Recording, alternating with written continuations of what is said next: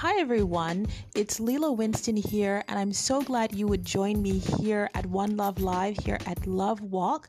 And I want to invite you to be a part of this new series called Letters to God. Welcome. This is a series where we tackle tough topics and we find out how we can use the Bible to actually grow and really sort of make our lives better. I think a lot of times as believers, we take the Bible as just a holy book that we read and we hope that it will make us better people. And of course, reading the Bible really can do that for you particularly if you are a believer. But I want to give you some tips on how you can use the Bible more effectively and really kind of change the way that you engage with Scripture so that it has a very active part of your life and that you know that there are things that you can actively do in order to continue to grow in the faith. So, I want to thank you so much for joining me and stay tuned as we delve into our topic for today. God bless you.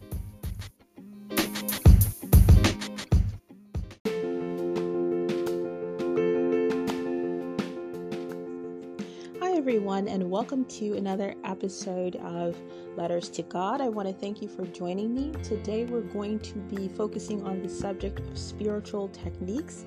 And we had a brief discussion about that in our first letters to God. I touched on it and I gave you those techniques, but I may not have um, made it as clear as I would like to um, make it. And so today, that's what I'm going to do is really highlight what that is and what that means and how you can use it in your walk with the Lord um, and how to grow as a Christian. So I want to list them, it's about eight of them.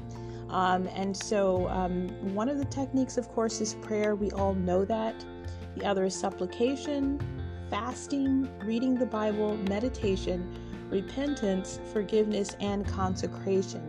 And so these are about eight techniques that are really very important, and every believer will possibly use these throughout their entire life several times in a variety of combinations and ways to be able to grow in the faith. And they're absolutely necessary. And if you don't know that these are in the Bible, they are. Um, there's scriptures after scripture that talks about prayer, that talks about fasting, that talks about meditation. So these are very important elements as believers. And sometimes what happens is we do get into something of a cycle or a habit of just kind of going to you know, church, reading our Bible briefly, um, saying a prayer, and letting that be it as a and that doesn't really sort of instigate the kind of growth that we need. Now obviously life doesn't stop so that means things are consistently going to be happening to you in which you do need the power of god to be able to do it. And you do have the power of god to do it.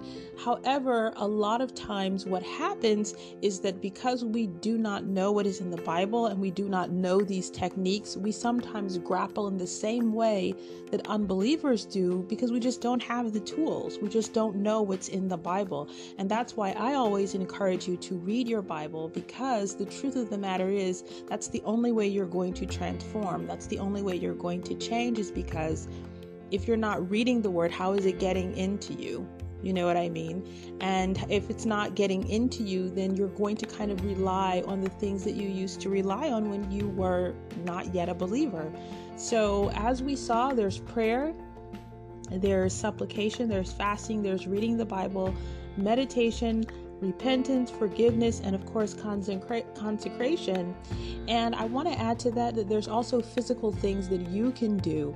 So if you're grappling with something, um, maybe you have an issue, maybe you're trying to change something in your life, there are physical, natural things you can do. I want you to remember two, something very important about yourself you are a spiritual being and you also have a body. So there's two elements that we're going to be working in as we grow as believers. There's the spiritual side which connects with God, and then there's the physical side that connects with our environment and those around us.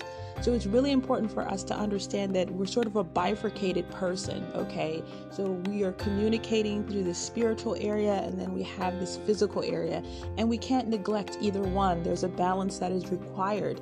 However, the Lord does intend for us to put the balance or the, the greatest part of our attention on the spiritual side. Um, and then that's going to show physical and spiritual growth. So let's go ahead and look at some physical ways that we can actually help ourselves if there's anything that you may be struggling with, if there's anything uh, that you could be going through. The first thing is separation. Sometimes you n- might need to separate from people, places, or things that are causing you to have these problems. It doesn't mean you hate the people, it doesn't mean that you don't like them, but maybe they're a bad influence.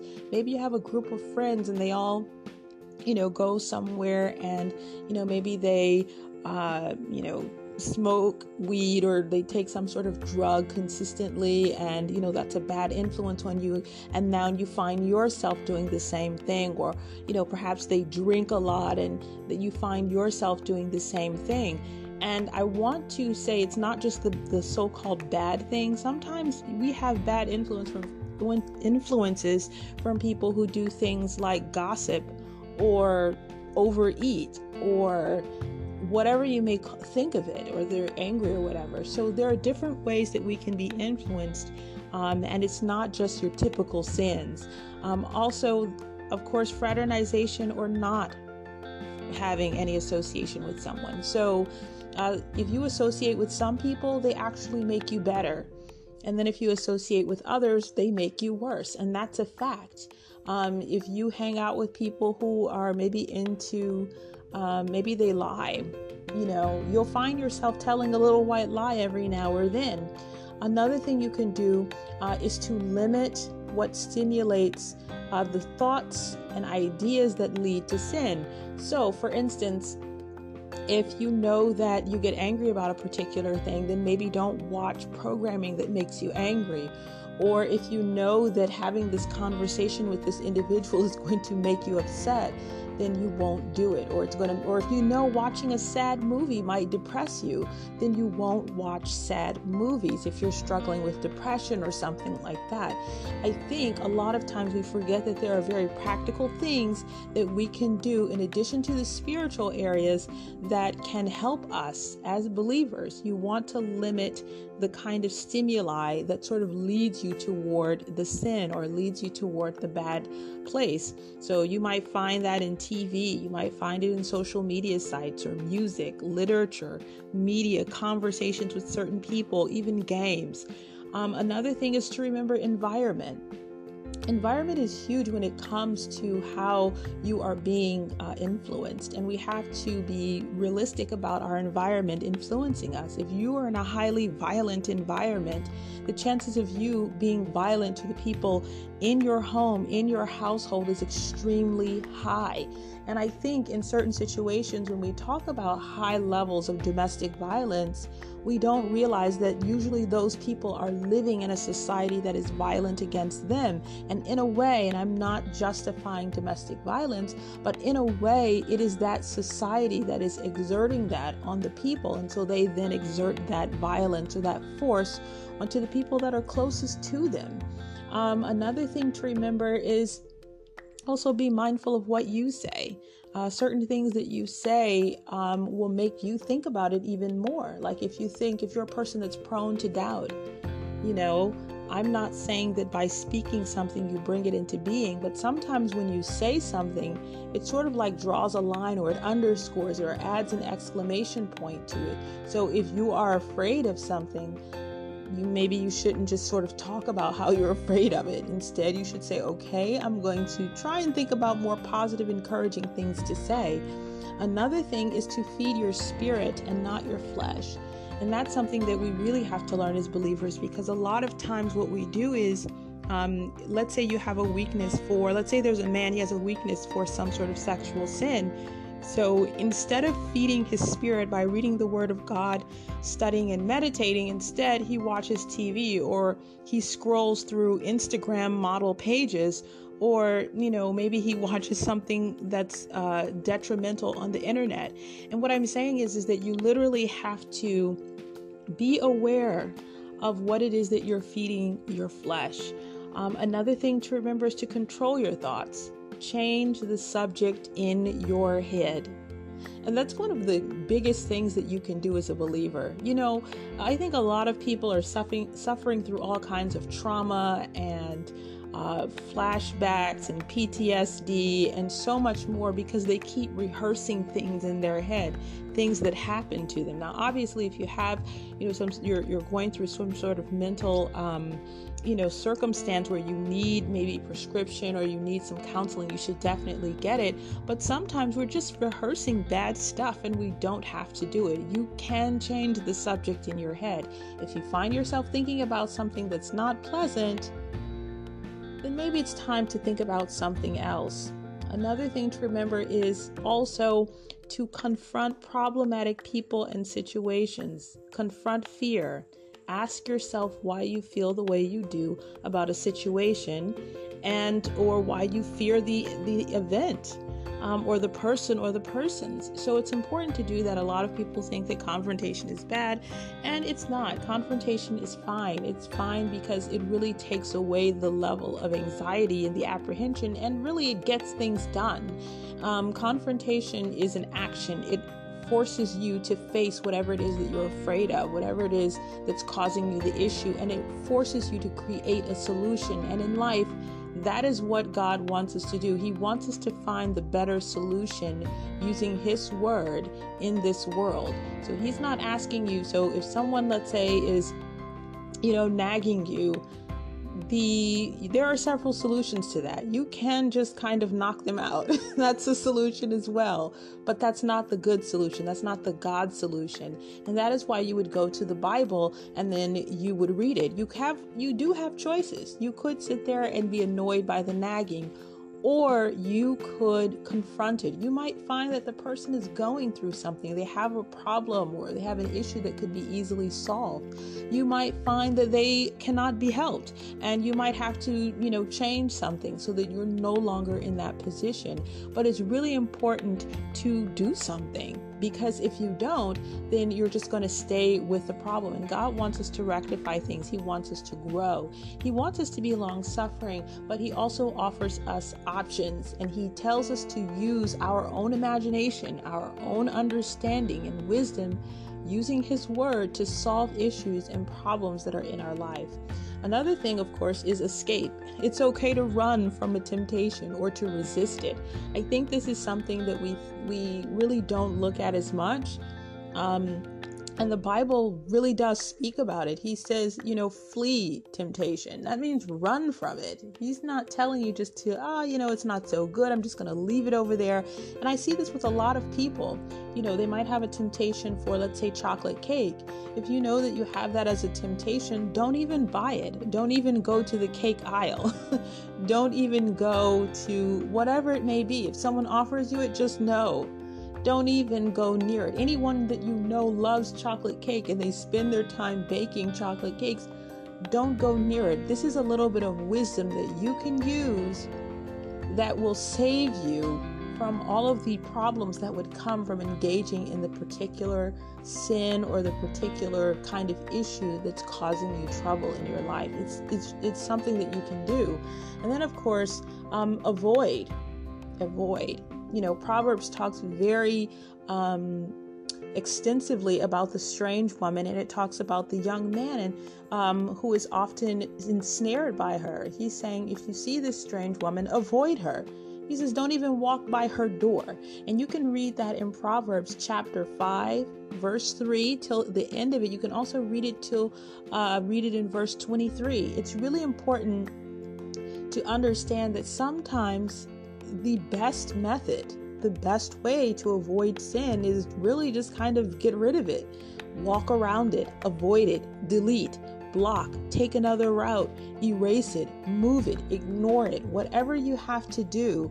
And I think this really kind of helps, especially when we think of people who often fall into sort of sexual sins or maybe food sins or other type of things like just avoid it. If you don't want to fall into it, if you know it is a weakness in your flesh, because we all have weaknesses in our flesh, each and every one of us has a specific kind of weakness that is endemic to our flesh, not our spirit, not who we are. It's a weakness in the flesh. So you have to realize that a lot of people that feel like they're born a certain way are really just sort of grappling with an endemic weakness in their flesh. And they sort of conflate that with who they are, but that's not the case Just because you have a weakness in a certain area doesn't mean that is who you are, and it doesn't mean that you have to succumb to it. What it means is is that you have to avoid it. You have to make a way to get around it, to flee from it. And that's what a lot of people don't know. You know, if you are a young woman and you are on you know, I don't know, Facebook and you keep getting text messages from men saying, hey, meet me here, meet me there, and you're tempted by that, maybe just go ahead and turn off messages for your Facebook so that people who are not within your friends group can text you. And if it gets so bad that you just it's somehow happening anyway, then delete your Facebook. Because the Bible said it is better to go into the kingdom of heaven maimed than to go into hell. He says, cut off your, if your right hand offends you, cut it off. He says, if you're, you know, what he's basically, if your left eye offends you, he says, pluck it out. What he's saying is, is get the problematic areas away whatever the problem, I don't suggest you go to that level, but if it comes down to going to hell or losing an eye, think about that. That's that's kind of curious. But I want to tell you most importantly is to definitely uh, avoid those things that you know are weaknesses or that will cause you to act out in a way that you don't want to. Another thing to remember is in Ephesians chapter 4, and we're going to look at some scripture now because we've been kind of looking at uh, the different ways that um, we can avoid sin. We can avoid falling into certain struggles that we could use to overcome these sort of techniques we can use to overcome sin. And I'm going to read some scripture now so that we can have some backing here. We have Ephesians chapter 4, verse 27, and I would encourage you to read to chapter 30, but I'm going to read just 27. It says, Neither give place to the devil. So, what he's saying is, don't give a foothold, don't make a way for the devil. You know, we were just talking about, you know, avoiding things, fleeing, going out of the way, doing whatever you need to do to get away from sin. That is basically what is being said in this scripture. The scripture underlines and it backs up everything that we were just chatting about. It's telling us that we're not supposed to make an allowance for that to happen. If you know that, you know, said person is going to contact you and tempt you to do something, then you need to go ahead and just delete their number. You need to go ahead and just block them from your phone. You need to go ahead if you're living in a household with someone who is combative and angry, set Maybe you need to start thinking about someplace else. It's really important to understand that there's no reason for you to engage in certain behaviors if you can make some forethought actions put those in place to keep you from falling into that. And obviously, there are times when we can't do that. Maybe you're in a situation where you can't just, you know, avoid that person that keeps tempting you, or maybe you can't avoid that. Um, you know situation that's upsetting you that's when we really need to lean on the word of god meditate on the word of god and pray and get ourselves consecrate consecrated. And incidentally the word consecrate means to install or set oneself. So it's literally saying install yourself into god. It means to get committed and put yourself right down into him. Just really be careful for the things that you're doing and the, and the lord is telling us that we can do this. So we read in ephesians 4.27 it says neither give place to the devil. But also i want you to remember genesis chapter 4 um, verse 7 this is a powerful verse. It says if you do well shall you not be accepted? And if you do not well sin lies at the door and to you shall be his desire and you shall rule over him now, we've read this scripture before in other Bible studies, and it's really what the Lord is saying to um, Cain uh, when Cain brought an unsatisfactory offering. So basically, he told Cain, You know what? I don't accept this gift. You can go ahead and change it. And if you change it, then you've done well. But if you decide that you're not going to do it, remember sin is crouching at the door. So, what does that mean for us? Why do we even read that scripture? What it means is, is that when you know to do something that is right and you do not do it, sin is there to jump on you. Now, I'm not trying to make sin out to be this big bad thing. In fact, the Bible talks more about sin rather than the devil in the Bible. So, a lot of people who say the devil made me do it, no, actually, the devil didn't make you do it. Actually, what happened was you had an opportunity to do what was right and you didn't. And when you didn't, your only alternative then was sin. And that's basically what that scripture is saying. When we don't take the opportunity to do what is right, oftentimes we are pounced upon by sin. And that, that a verse literally means that sin is crouching, ready to pounce on us when we determine not to do it. So if you find that there's something that you know you should do, like, hmm, I see this uh, Instagram model has sort of come across my timeline and she's wearing very little.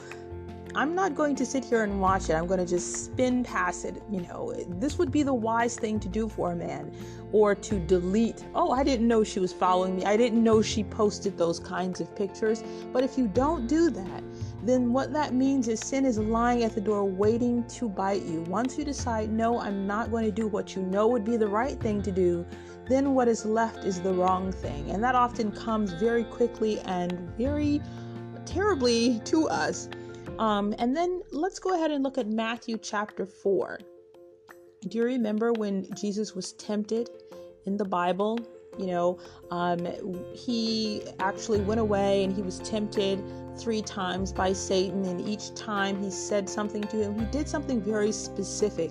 He used the word of God to rebuke Satan. Whenever Satan brought something to him that wasn't right, like turn these stones into bread, he always responded with the word of God. He says, It is written, Man shall not live by bread alone, but by every word that proceeds out of the mouth of God. And I want to encourage you one of the most powerful things that you can do as a believer is that when you're tempted to believe something, to do something that goes against the word of God, is that you have scripture to back you up. Let's say you grapple with fear a great scripture you can do is grab maybe three scriptures from the Bible and use that anytime you're faced with fear or, you know, or you think of that. So there's a scripture in the Bible where David says, At what time I am afraid, I will trust in the Lord.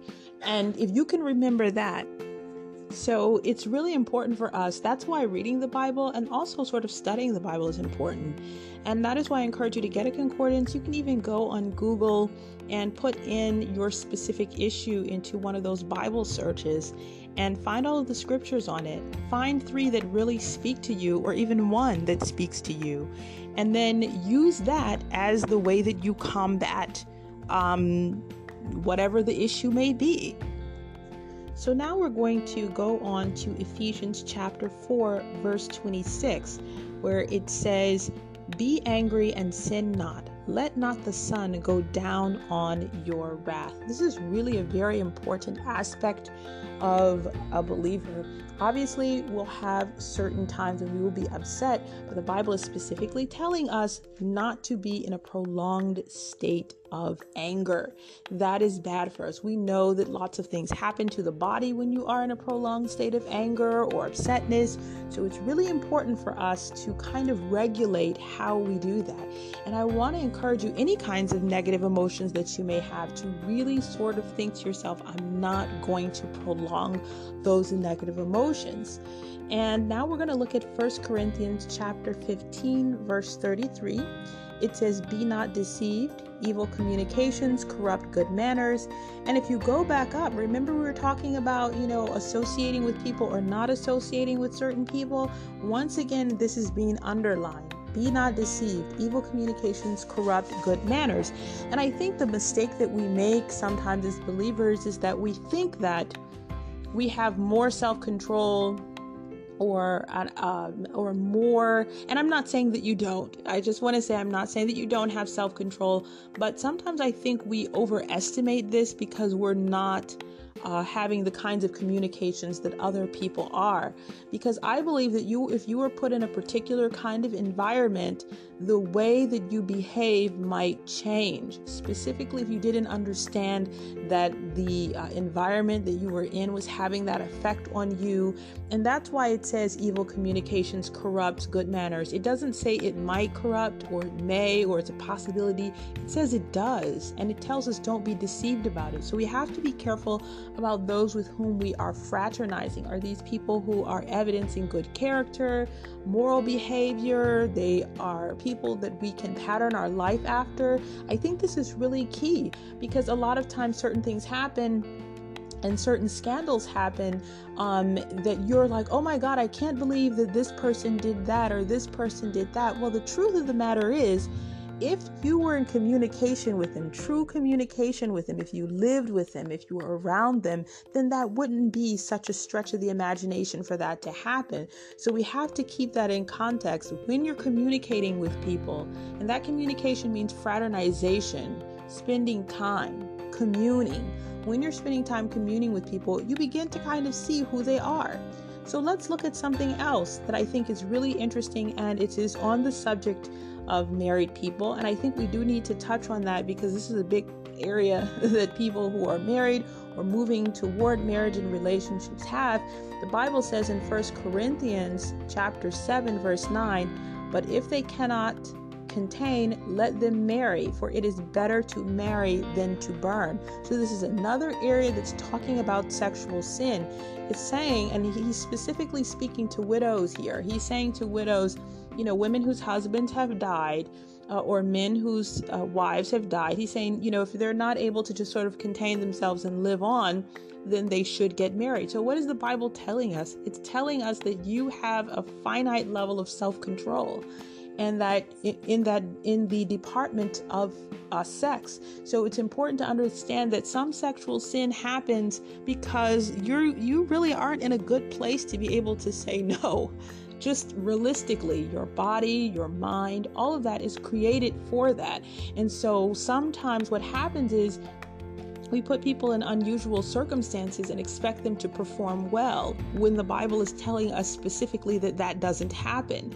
Um, we've got further evidence of this in 1 Corinthians chapter 7 verse 5 and it says, Defraud you not one the other, except it be with consent for a time, that you may give yourself to fasting and prayer, and come together again, that Satan tempt you not for your incontinency. So, what does that mean? What does that mean? What he's basically saying, what Paul is saying, and he's speaking to married people here, he's saying, because you have no self control when it comes to sex, make sure you do not deprive your partner, you know, uh, of sexual benefit except for a short time of prayer and fasting.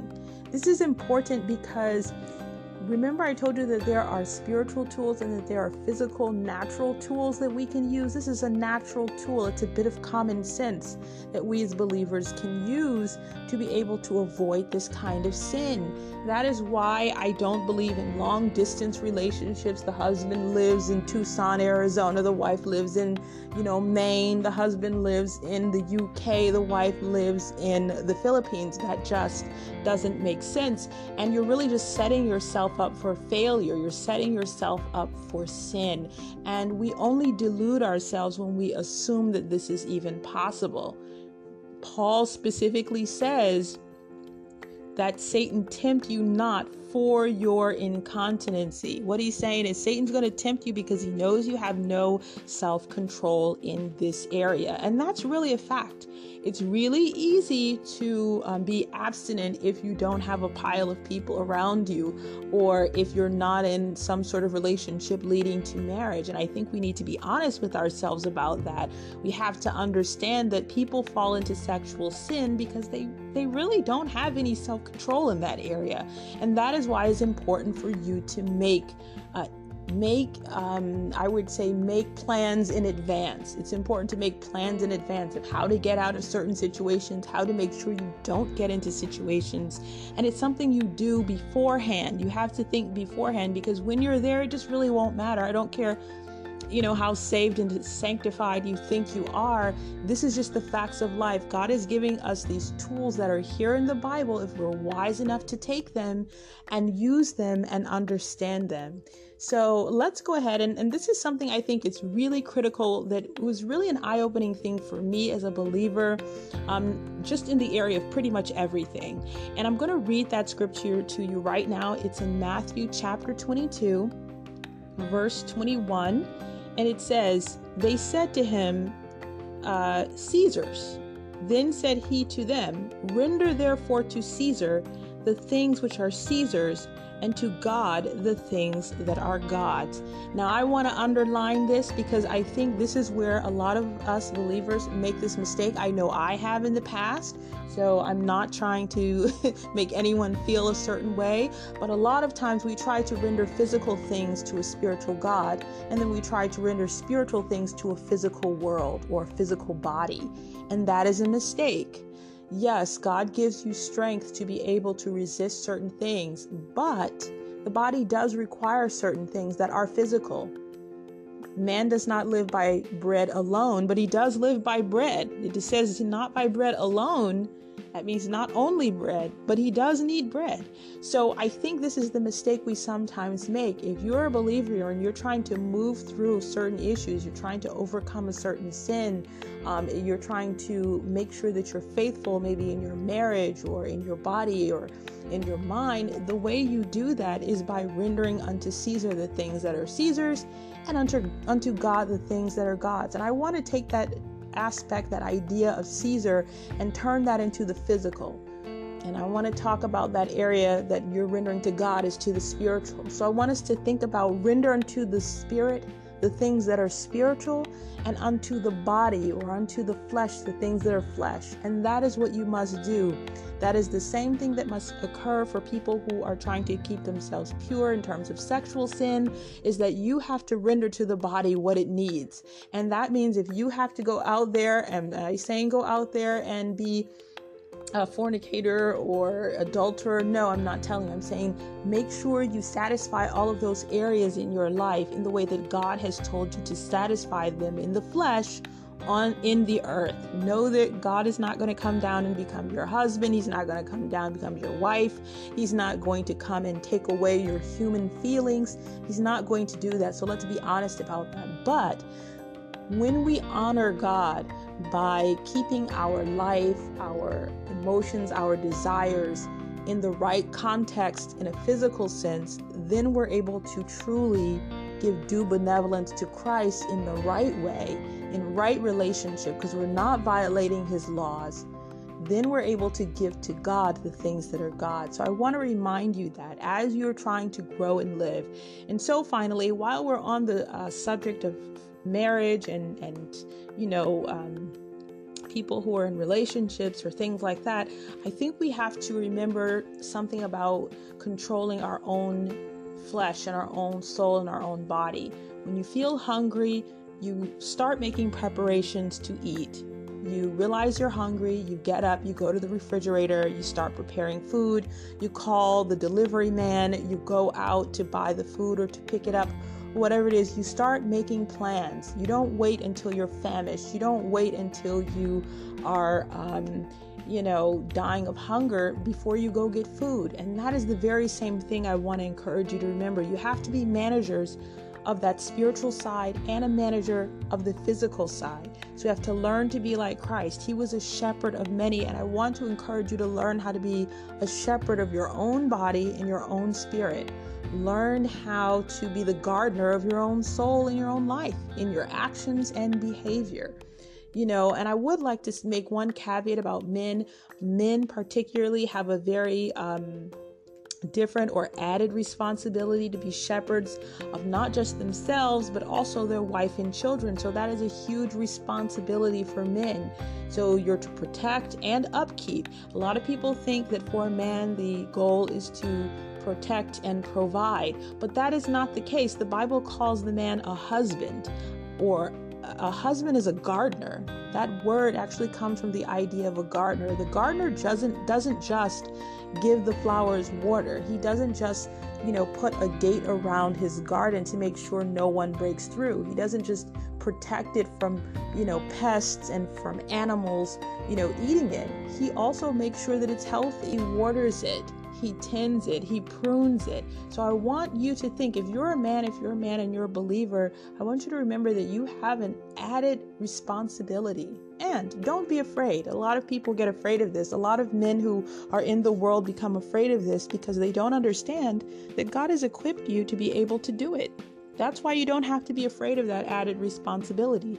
Yes, it is an added responsibility, but you're equipped to be able to handle it. In the same way that a woman has the added responsibility of birthing a child and bringing it to bear and feeding it from her own body, she is equipped physically, emotionally, and mentally equipped to raise that child to adult to to feed that child to birth that child she's equipped and in that very same way men are equipped to be able to be the husbands the shepherds over their own families and their own wives so it's up to you as a man to look out for their emotions and their personal safety, their food and life. A man is a gardener. That means he is a husbandman. Husbandry really just means someone who takes care of a garden or animals. He's someone that looks out for it. So if you're a man and you're going to get married to a woman, I want you to prepare yourself mentally and physically. And if you're already married to a woman and you have children, or maybe you're married or you're thinking about it, you want to prepare yourself mentally and physically. How am I going to protect my wife and kids? How am I going to be a husband to them, to, to look after their emotions? I'm not saying that, you know, you're not God, so you can't make them happy, you can't do all these things, but you do have a certain level of responsibility, and God's going to give you a certain level of insight to be able to do that. So it's important to prepare yourself for that, and while you're married, to consistently calibrate yourself. It's kind of like working out at the gym you're constantly calibrating yourself to be a better manager, a, a, better gardener, a better at whatever it is that you do. Just like you study to become a better engineer or a better doctor or to be the fastest or the strongest runner or basketball player or soccer player or football player. It's the same way when it comes to you being a manager of your family. And so, just as God, you know, gave, you know, um, Abraham the promise, he didn't give that to Sarah. He gave that to Abraham. And he didn't tell Adam that, you know, they had fallen. He told, he, I'm sorry, he didn't tell Eve that they had fallen. He told Adam that because it was Adam's responsibility. So, as a man, you do have this added responsibility.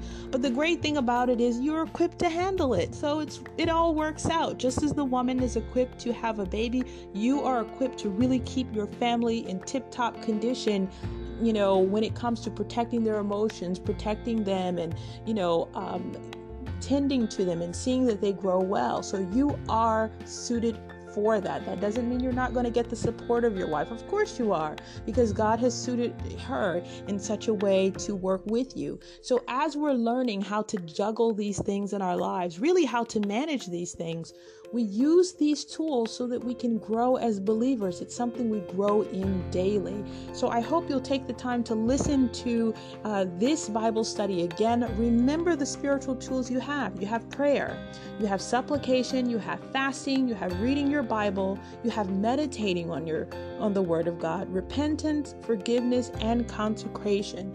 So I hope you will use those to help yourself to grow. Um, and I hope that this Bible study has been helpful for you. So thank you so much for tuning in. God bless you. Bye.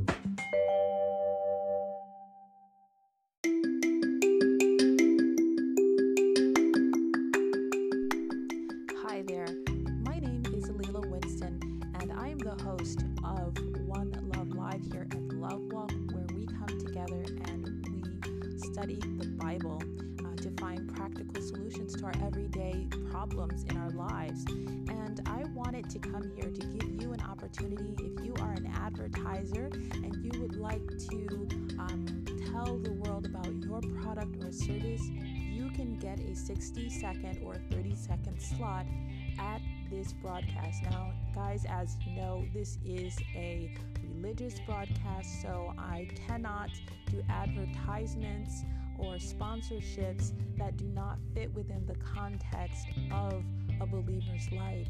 So, if you have resources or uh, services or products that you think would be edifying to the body of Christ, even if you also have a podcast and you'd like to advertise that here, I would be happy to share that with listeners. You can reach out to me, check out the link in the description, and you can also contact me um, at the link below. There's a little contact section, and you can leave me a message. So thanks so much. Don't forget to follow me on social media, and I twitter.com forward slash one love live. That's O N E L U V L I V E. Thanks so much. God bless, and I look forward to hearing from you. Bye.